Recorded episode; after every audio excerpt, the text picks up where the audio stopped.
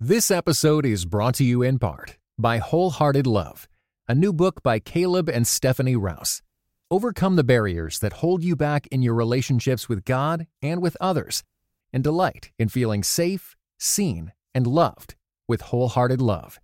For more information, go to Tyndale dot com.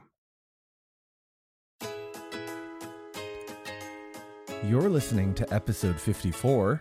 Part the of the In-Between podcast, where you'll discover ideas to build a strong, connected, and joy-filled marriage and family. My name is Daniel Lim. And I'm Christina M. Well, part two, duh.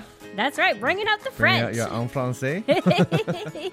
Well, it's good. If you missed episode fifty-three, we introduced the idea of the five love languages. Now, this is a very popular concept. Gary Chapman, Doctor Gary Chapman has, I mean, I don't even know how long ago oh, he wrote I'm the first like five love languages. Yeah. Years. And there's so many versions of it for right. for work, for, I mean, just, it's like a massive empire he has.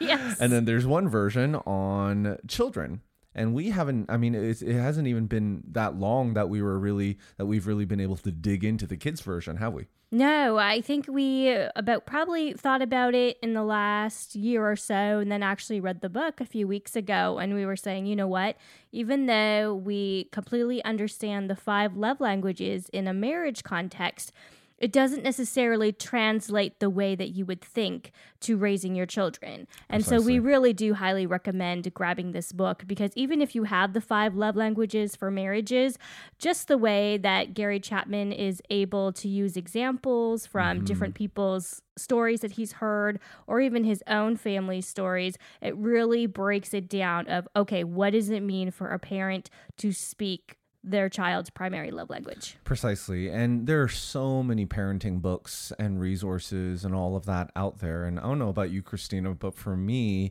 if there's something that I really want to process and internalize, mm-hmm. right? Not just because there's so much information. I mean, we read a lot of books, we listen to a lot of podcasts. Oh, yes, definitely. It's just you're skimming for information. We're just so overloaded in it all. And but but for the things that I'm like, no, I really need to internalize that. Mm-hmm.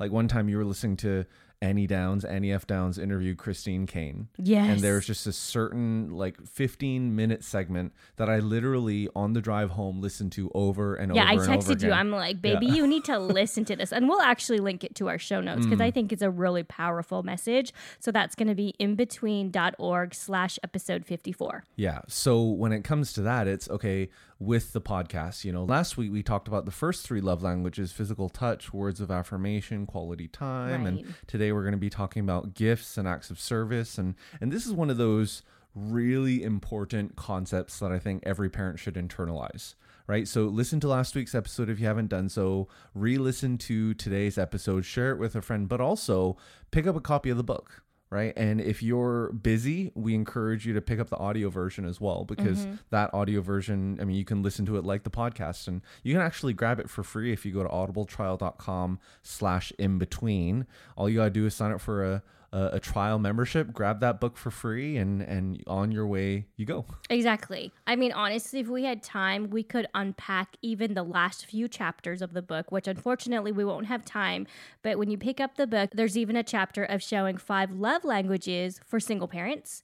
There's one about discipline. There's another chapter about even, they give you a little taste of what the five love languages of marriages would be if you haven't picked up that book. So there's a lot of really good resources at the back as well. All right, so let's get into it. Number four is gifts. So what is this all about? So the giving and receiving of gifts can be a really powerful expression of love, um, especially at the time that they are given, and also extending into the later years. So, for example, like I had mentioned in episode fifty-three, I didn't really understand the way that my father was showing me love until many years later, when I realized, oh, even though he didn't necessarily know how to say even I love you, or to really have enough time to spend with me, he was always giving me gifts. Hmm. And that was really how he was trying trying to show me that he loved me.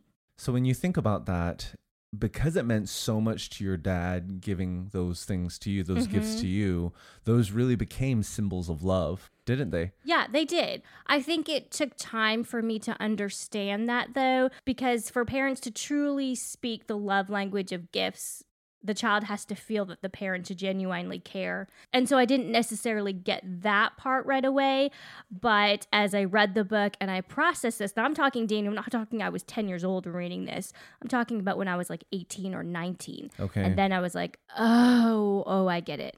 Yeah, I'm even thinking about this because one of our child loves receiving presents, right? She loves giving. She loves receiving presents. And, she does. And even today in the afternoon, I was finishing up my book or trying to finish up my book. And she came in and she gave me a little emoji. Yeah. So she drew a picture of me. It's cute. I guess I have glasses now with my tongue sticking out. And there's a little bubble that says, "Hi, I'm Daddy." Right. And even as I was doing that and I was trying to concentrate and write, I, I took a moment and I just expressed how much I loved it because she took the time into into making that and she took the time into giving it. Right. I got one of those too. So it was really sweet. I think both of us were working today. And so yeah. She really tried to brighten up our day and show us that she loved us and appreciated us through the giving of gifts. A note to take that Doctor Gary Chapman mentions in the book is that it isn't just enough to buy trinkets for a child that likes and appreciates gifts. Okay. So, a gift isn't a gift then to them?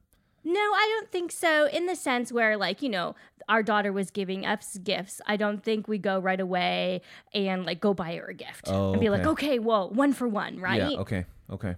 No, I think it's important that the child's emotional tank, which we were talking about in episode fifty-three, that it has to be kept being filled in order for the gift to express heartfelt love. Okay. So okay. It is the primary love language is the gifts, but also it's important to show other ways of love and affirming your child. Okay. So this has really helped us understand our children at a deeper level, right? Talking about that child of ours that both gave us these emoji bubbles. Yeah. I mean, she loves giving and receiving presents, right? I mean, even this one Christmas, she... Uh, I mean, we, we came downstairs and found that she wrapped three small little gifts with our names under the tree. Yes, one for you and I and her little sister. And we're not talking like she wasn't like six. She was like, I think, almost three.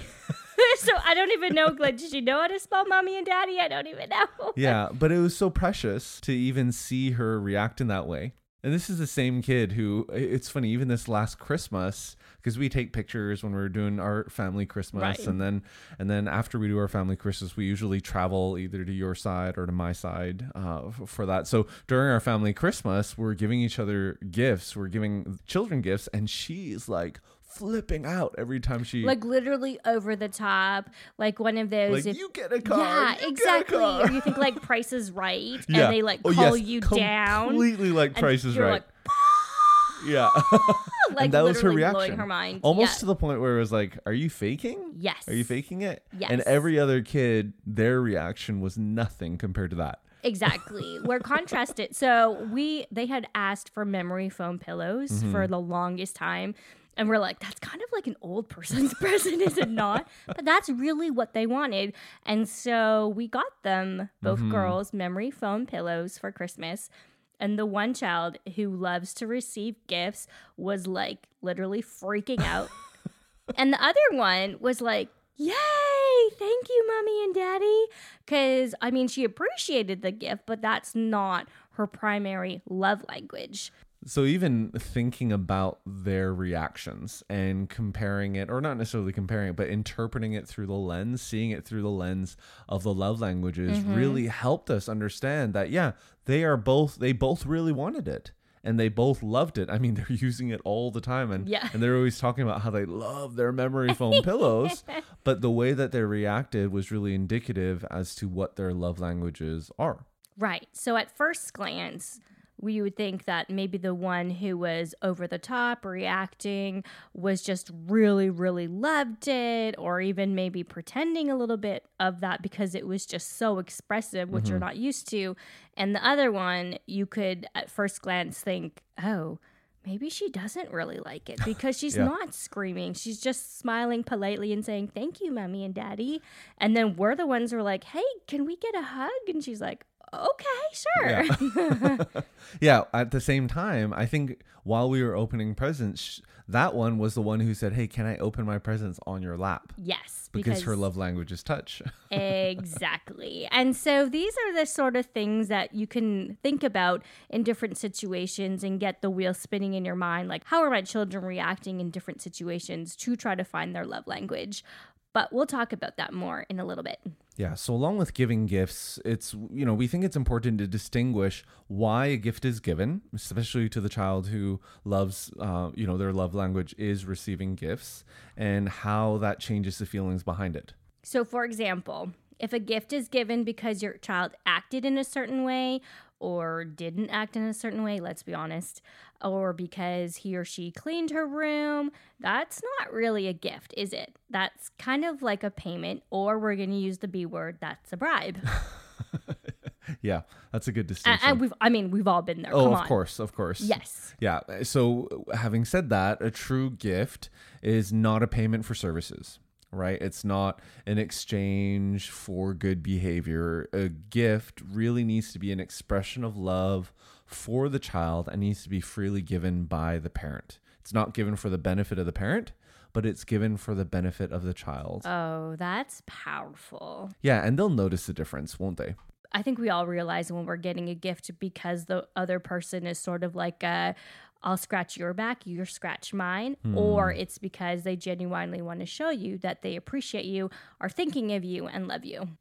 So I think along with that, we need to also point out that, like everything in life, too much of a good thing can turn into not such a great thing. Mm, so yeah. I think we really need to be careful not to continue to shower our kids with gifts as substitutes for other love languages, like time spent with them or emotional involvement. Oh, that's so good. All of that. Yeah, it's kind of like, oh yeah, I'm so busy. I'm so busy. I'm coming home from work late every single night. Mm-hmm. I, I missed your play. I missed your recital. I missed the daddy-daughter dance. I missed this. So he, here's a gift. Oh, oh, here's another gift. Oh, here's this. And, and I mean, it, it cheapens it. It does. Right? And it's like, okay, yes, my love language is receiving gifts, but daddy, mommy, I just really want to spend time with you. Completely.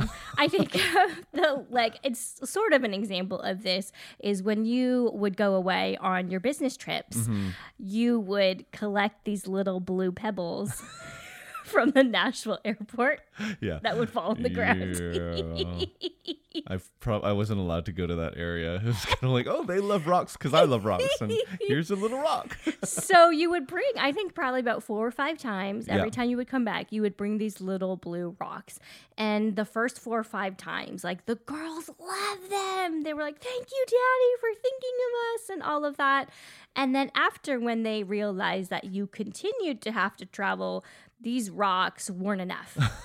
It's true. They didn't want the rocks. No, they when wanted... you would give them to them, they'd be like, thanks, Daddy. Can you come play now? Exactly, exactly. So we can't ever use gifts as a substitute for love. No. And there are obviously seasons in life that are going to be busier than others. So that's where, even if you think about last week and in the in the previous weeks, we've talked about this idea of even five minutes, ten minutes, fifteen minutes, you know, spending time with your kids. Don't say no because you don't have an hour to play with them. Mm-hmm. Even take five minutes and read a story with them, and that's going to mean a lot to them. So Daniel, like we talked about last week, in terms of being able to show these children love in an out-of-a-box way, let's mm-hmm. do it for gifts as well. Yeah, the first way is to actually give personally made coupons for your child that are good for some of their favorite things. Oh, that's like, cute. You know, the next time, you know, here's a here's a coupon. We're gonna go shopping together. Oh my goodness! Or, imagine doing that for our kids for Target. Like, you yes. get anything you want at the dollar spot. They would go insane yeah, for that. Yeah, you're right. You're right. Or even like, hey, here's a coupon that you can cash in for thirty more minutes of story reading time oh, together. They would love that as well. Or, you know, you get to choose the dessert after dinner, or, you know, just things like that. Fun little things. Uh, it's it's a great, it would be a great out-of-the-box gift. Completely. And like we had mentioned in some of those ideas, they may not cost you a penny mm-hmm. or they may cost you a dollar. So it doesn't have to be things that require a lot of money. Precisely. Another idea, and this is what we've done for all three of our kids, is to give each child a song, either one that you've made up or one that's really dear to your heart. And every time you sing it, that reminds them of you. And that reminds you of them. So true. Even hiding a small gift in their lunchbox it's funny, uh, the child of ours that, you know, gift is her uh, love language. Mm-hmm. She actually one time woke up early in the morning, put an apple in my lunchbox, oh. wrote a note, said, "I love you, Daddy. Here's a snack." And I couldn't bear to take it out because I don't, I don't eat. It's kind of a funny little quirk. Uh, I don't eat fruit like f- in full. I always have to cut it up because otherwise my lips flare up and all that stuff. Yeah, you're allergic to stuff touching yeah, your lips. Exactly. So except my lips, baby. Not allergic oh, to those. Yes, they're my gift to you. Okay, let's stop. So she, you know, when when I came home, I mean, I obviously didn't eat it, because I didn't bring a knife and mm-hmm. I didn't have time to cut it and all that stuff. And and the moment she saw me, she was like, "What did you think of your snack? Did you eat your snack? What did you think?" And uh, I was did like, "Did you lie to her?" No, I didn't lie to her. Okay. I was like, "Oh, thank you so much for the snack. I loved that you gave me the snack." And she kept on asking if it tasted good and all. And I just kind of switch the subject. I didn't want to break her heart, right? Of course, yeah, so it's course. Interesting because as much as that is her, her receiving love language, it seems at the moment to be her giving love giving language. One. Yes, and you don't want to crush that at No, all. Of course not. Neither do you want to lie to your child, so I think you did a good job balancing that one. The last idea of showing your child love is to create a just for them box where your child can keep all their small treasures and things that they enjoy. So like things from birthday cards or feathers oh. or little rocks from yeah, the Nashville airport. Idea. On a side note, I did this not necessarily knowing all about it, but it was because I was tired of having junk all over the place and like wanting to throw things out. And they're like, "No, Mommy, this means so much to me." So I bought a little box from Target for each of them, mm-hmm. and they're allowed to fill that box with whatever they want. But as soon as it starts to creep outside of the box, they need to dump everything out and then sort through it and be like, okay, what really is a treasure and what was kind of trash that I was too lazy to put in the trash, so it went in my quote-unquote treasure box. That's a great idea. So let's move on to the fifth love language, acts of service. So like we've already discussed, every child will receive love through all of the five love languages, but one will be the primary way that they receive love.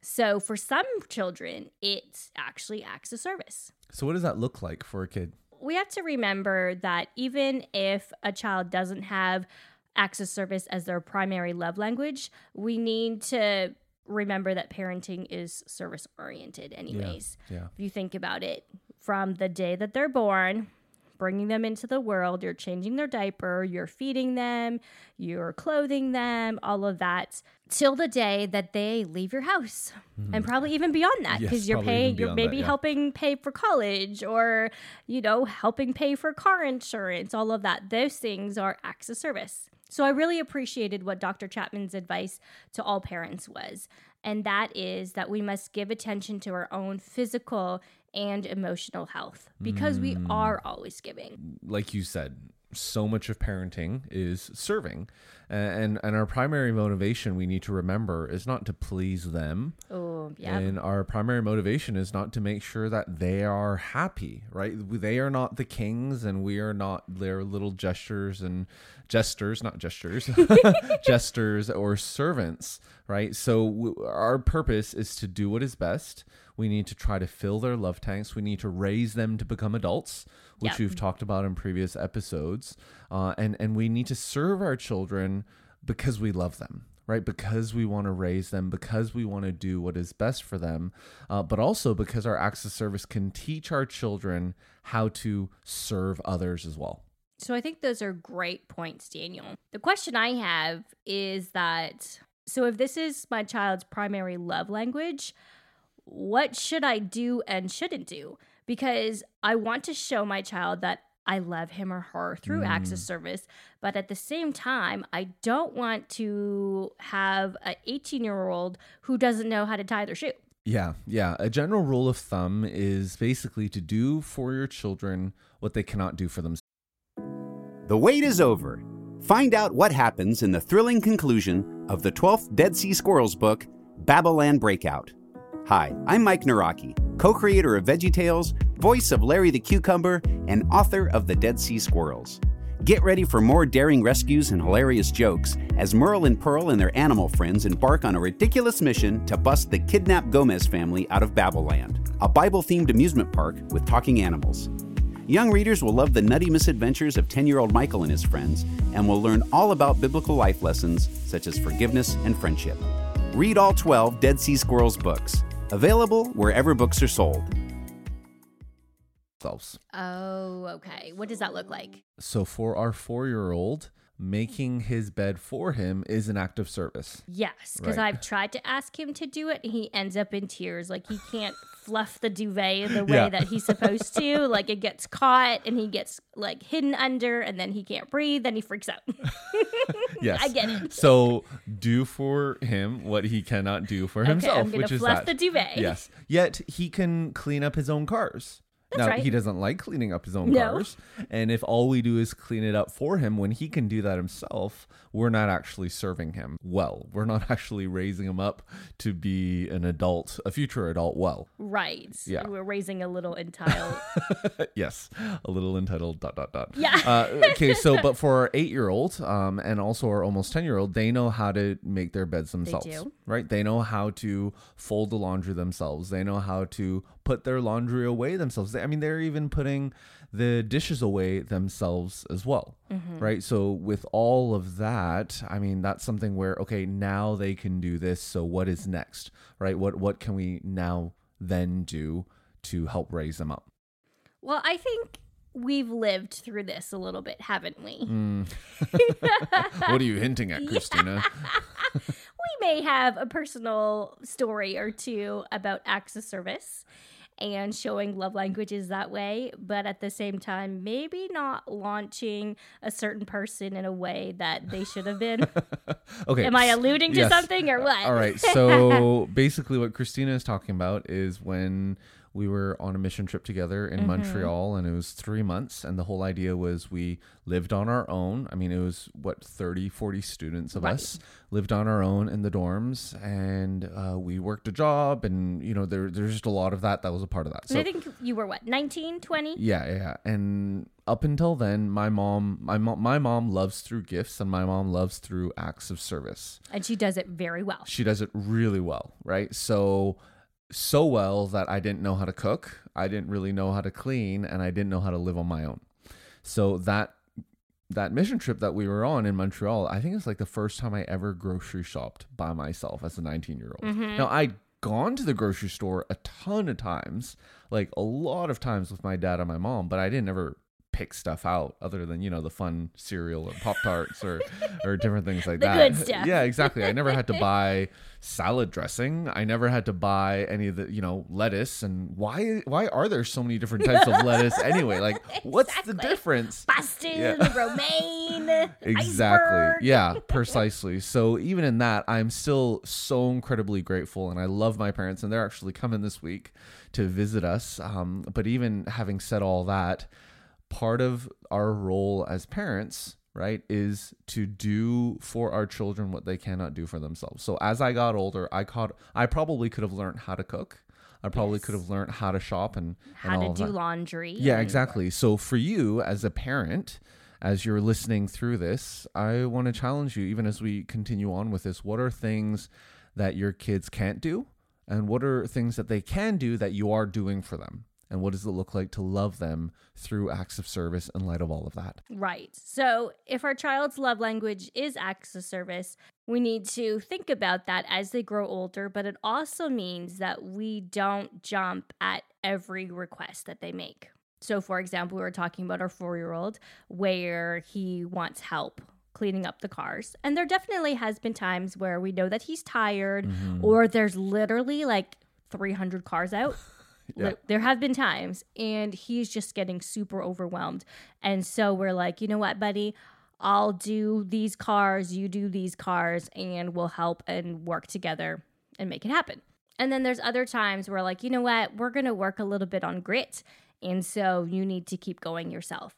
So each request really calls for wisdom and thoughtful and loving response from the parents. And like we said in our last episode, more is caught than taught. We need to demonstrate to our kids what it means to love and serve unconditionally, not just when it's convenient or there's something in it for them. So, so one of the best ways to demonstrate um, these acts of service is to really host other people in your home. Oh, yes. Right? I mean, that's so important. Much better than just saying, hey, kids, today around our dinner table, we're going to talk about what it means to serve other people. Mm-hmm. So what do you think? And, and while conversation is okay, actually doing it is even better.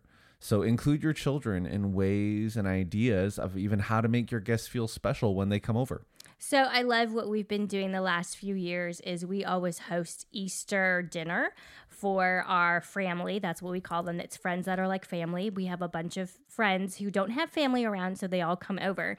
And so for the past few years, the girls have actually wanted to host an Easter egg hunt for yeah. their friends. And so they get the little eggs, and they don't actually fill them. They hide them all over the place. Everyone brings their Easter baskets. They tell the rules, and then their friends go off and do that. And then they come back in, and they always make a little prize table. So if you bought like... So if you found like ten Easter eggs, you get to pick from this side of the table. If you found twenty, you get to pick these ones. And it's all little trinkets that they have collected over the yeah, years. Yeah, it's their stuff that they're giving Literally away. Literally collected over yeah. the years. It's like pencils and erasers and random origami things that they are giving to their friends. So it's really showing them how to be able to serve their friends in a way that shows their friends they love them. Yeah, and this is not something that we... told them to do. No, they anyway, thought they of just, it themselves. Yeah, exactly. And we were like, okay, yeah, let's let's encourage that, you know, because that's that's them, you know, we're cooking, we're cleaning, we're doing that side of it all, and then they're doing that. So it's it's a great way to learn together. So let's talk about some of the out of the box ways that we can show these children love. Yeah, that's a good idea. One of the things that you could do is to wake up early and make a special surprise breakfast for your kids. Okay, I even love that. Yes. I'm not a child, and I love when I smell bacon sizzling in the pan. For sure, for sure. And even, yeah, and I'm even thinking yesterday when you took the all, all of our kids to Justice because oh. Adeline wanted to spend her birthday money, right. and, and Makarios was like, oh, what is, this is a girl's store. He's I like, don't where are all the boys' Yeah, toys? I wear the cars. I want to go see the cars. So uh, in the evening yesterday, I was like, hey, Makarios, let's just go to Target together, just me and you, and let's hang out. And I mean, he was like, can we go back again? That was amazing. That's right, awesome. But it was an act of service, right? I mean, he served his sisters by you know, bearing through an hour at Justice. All the sparkle. Yeah. Hey, man, I've been there. Yeah. I've been to a lot of those girl stores with my sisters growing up. Yeah, so. You deserve a Target yes. run where you can play Mario Kart. Oh, yeah. I think another way to show these children love is to choose one area in which you determine that you will always serve your child above and beyond what is normal. So, for example, maybe... if you have hot chocolate once a week in your house, always make sure that there's marshmallows oh, yeah. and whipping cream yeah. with sprinkles. Like, how magical is that, right? That really you will is. never run out of that. Whenever That's they true. ask for hot chocolate, they know that they are going to have these wonderful toppings. Um, another idea is to make sure that their favorite stuffy or blankie is always ready for them at bed or nap time. So that may take a little bit of planning in terms of when to wash their sheets and stuff, but taking that extra thought to make sure that they have that stuff that makes them feel loved and comfortable will speak volumes to them. So it's worth mentioning again to listen back to episode fifty-three if you haven't yet done so, because one of the points uh, that's really important to understand is that, yes, we need to understand and love our kids through their primary love language, but we need to help them understand all five. And to grow in understanding all that, because that's part of what it means to become an adult as well. So, Christina, what are what are ways that we can help our kids discover what their love language is? Well, Doctor Gary Chapman actually suggests a few methods, and we'll go through them one by one. So the first one is to observe how your child expresses love to you and others. So we're talking about that one child who is giving gifts, giving those little emoji bubbles, and also going over the top in terms of when she receives gifts. So it's a lot of observation. Mm-hmm. And honestly, you listening to these episodes is huge, because being equipped with what the five love languages are, now you, I mean, it's kind of like, hey, here, here's a pair of glasses. Now watch your kids the way that you watched them before, yes. knowing what these five are, and then see which one ones pop up, mm-hmm. right? So just there's a lot of observation that needs to happen. a note to make about that is that this point about observing how your child expresses love to you and others is that it's best for children who are between the ages of five and ten. Okay. Okay. That's good. So I think we've all been there as teenagers, and we're a little bit wiser and a little bit more street smart. There's actually ways that we can kind of manipulate yeah. ways yes. of getting our parents to give us things, because maybe we can say that this is our love language, or we can express this as our love language. I mean, I hate to admit it, but I've been there before. Mm-hmm. So Me I too. get how sometimes you can just sway your parents' opinions in ways that or maybe not the best. Yeah, so if your kids are between the ages of five and ten, do a lot of observation. And number two, listen to what your child requests most often. So if your child continually asks you to look at what I'm doing, or to join them at playing a game, or read them a story, or really always wanting your attention, they are requesting what? Quality time. And of course, all children need attention. Yes. But for the kids who, I mean, they, they receive love through quality time, the request for time together is going to, I mean, they're going to ask for that more so than the other kids. Greatly outnumber. Yes, exactly. The other requests. Right. So number three is to notice what your child most frequently complains about. Okay, so this is similar yeah. to number two, right? But instead of your child making requests, it's what your child is always griping about. Okay. So give me an example of that. So for example, if your child is continually complaining that you work too much, or mommy, you don't spend enough time with me, or your child is requesting quality time together through his or her complaint, it may be what? They're asking for quality time, but in a underhanded way. That's true. That's true. Even with Macarius, the times when I work from home, I think he really likes it when I work from home. Yes, he likes but, your presence there. Yeah, but he's always asking when we can play together. Right. He doesn't like the the inaccessibility. yeah, yeah. But the but the you know the last five, ten, fifteen minutes of work, when it's like, you know, the, the sun is going down, mommy's starting to cook, and he's like, "Oh, can we play now? Can we play now?" Even today he was like, "Wait, mommy said that there's a there's a long time that we can play together." I was like, "Yeah, about an hour and a half." He's like, "We could play for an hour and a half." That's awesome. You're just blowing his mind here. So an occasional complaint about something, like, for example, not spending time together, doesn't necessarily indicate that that's a child's primary love language. But if the complaints fall into a pattern, and it's more of like half the complaints are pointing towards one love language, then that's probably highly indicative that that is their primary love language. Mm-hmm, mm-hmm. Another way to to discover or to help identify what your children's love languages are or is, is to give them a choice between two options.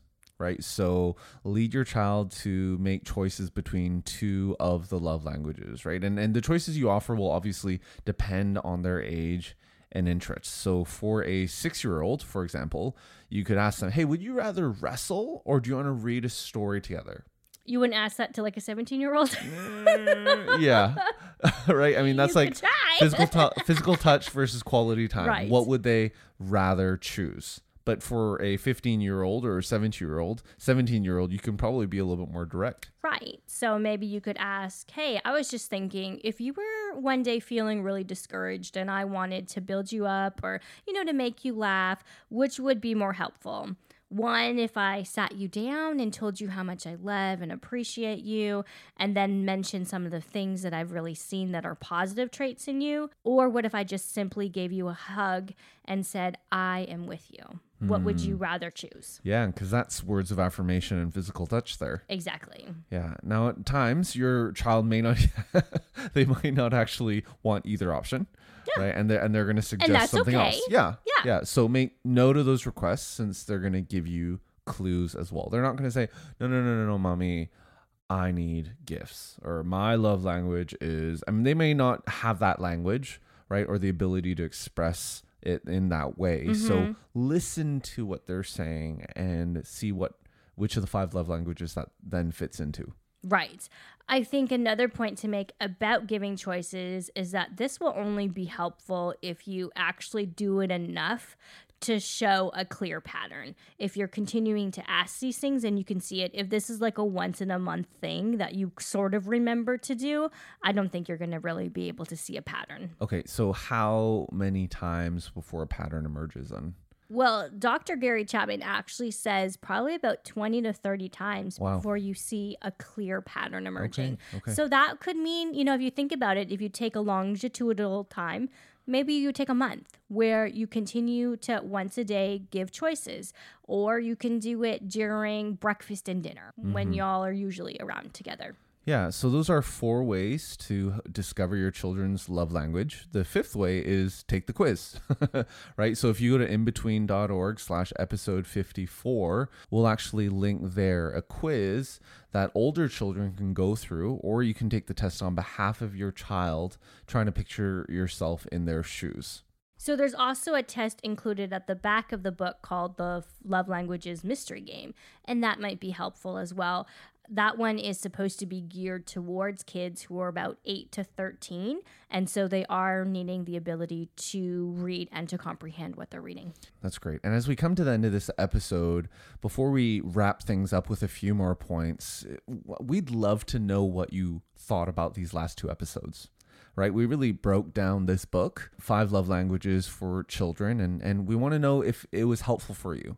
Right, you can go to in between dot org. There's a place where you can send a message, or on social media, right, at InBetween Show on Instagram, Twitter, Facebook. I mean, there's so many ways that you can connect with us, but we would love to just know what you thought about this, and maybe if there are other books that you'd like us to approach in this manner, or any other thoughts that you had on improving the show. We would love to hear from you. Exactly. And when you send us a message, we are sure to read every single one. Yeah, it's not our P R agent, because we don't have a P R we agent. Are, we are no, our own yeah, P R. We are our own P R Yay. Agent.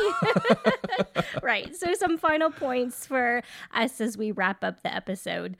Uh, as parents, we need to remember that learning the five love languages is a process for everybody. Mm. I don't know about y'all, but I learned about it when, like I was saying, about eighteen, nineteen. And so it's been a really big learning curve for us to first find out what our love languages are in receiving and giving, and then also be able to look outside of ourselves and see it in our children and in the people that we live, work, and play with. Yeah, and let's also remember, in your marriage, as you love your spouse and the way that you love your spouse, you love them through all five ways. You do. Right? I mean, yes, there's one way that might be a little bit more dominant than the others, right? But just because your love language is physical touch doesn't mean I don't do the dishes and do acts of service. Actually, you really like it when I do acts of service. Yes, completely. Right? Right? And it doesn't mean that I don't give you gifts, and it doesn't mean that I don't spend time with you. And right? So we need to show our children Uh, a, a clear example of what the five love languages mean, what, what they look like. And you don't have to be like, oh, kids, you see the way that I'm serving your mom? This is acts of service. Okay. I mean, it's that is not the, yeah, done exactly. for today. That's not as important as we are actually showing them what a healthy marriage looks like. We are creating the normal. Right, the normal that they're going to exactly. then expect and, and want to it will have in their future spouse. And we all make mistakes. We do. and, and there's if you grace. Go, yeah, exactly. Which a few episodes ago we talked about the year of grace that we're living in. So if there's a lot of mistakes that you've had, and even, you know, I'm thinking times where I've yelled at the girls, mm-hmm. right? I don't think I've yelled at Makarios as much. Uh, but times when I've yelled at the girls and Makarios is like, oh, you know, he's getting all scared. I'm right. like, I'm not angry at you, but right. he, he sees it. Exactly. He hears it. And well, he even reacts thinking to of it. Times that, you know, you and I have yelled at each other yes. or not yeah. even, we just raised our voices a couple of decibels, but the kids are not used to that. And mm-hmm. so they're all like shaking in their booties, like, oh goodness, what's going to happen? What's going to happen to mom and dad's marriage? So the fact that we're able to come together, apologize, yeah. in front of our kids of things that we've done, ask for forgiveness, and then move on into loving each other the way that we do. Yeah, that's huge. That's huge. All right, well, we hope you appreciated the episode. We do hope that you would share it with a friend. It's super easy to do on your podcasting app. You just hit the share button and text or email it, or you can just email or text someone in between dot org slash episode fifty-four. But on episode fifty-five, Christina, what are we going to be talking about? We're going to be interviewing Scarlett Hiltivital about how she learned to stop being so afraid of everything. Mm, it was a blast interviewing her. You're going to enjoy it. So we'll catch you guys next week. This episode was brought to you in part by the Areopagus Podcast, two clergy of different traditions, Father Andrew Stephen Damick and Michael Landsman, discuss encounters of historic Christianity with other religious traditions. How do we engage with those who believe differently? Listen wherever you get your podcasts.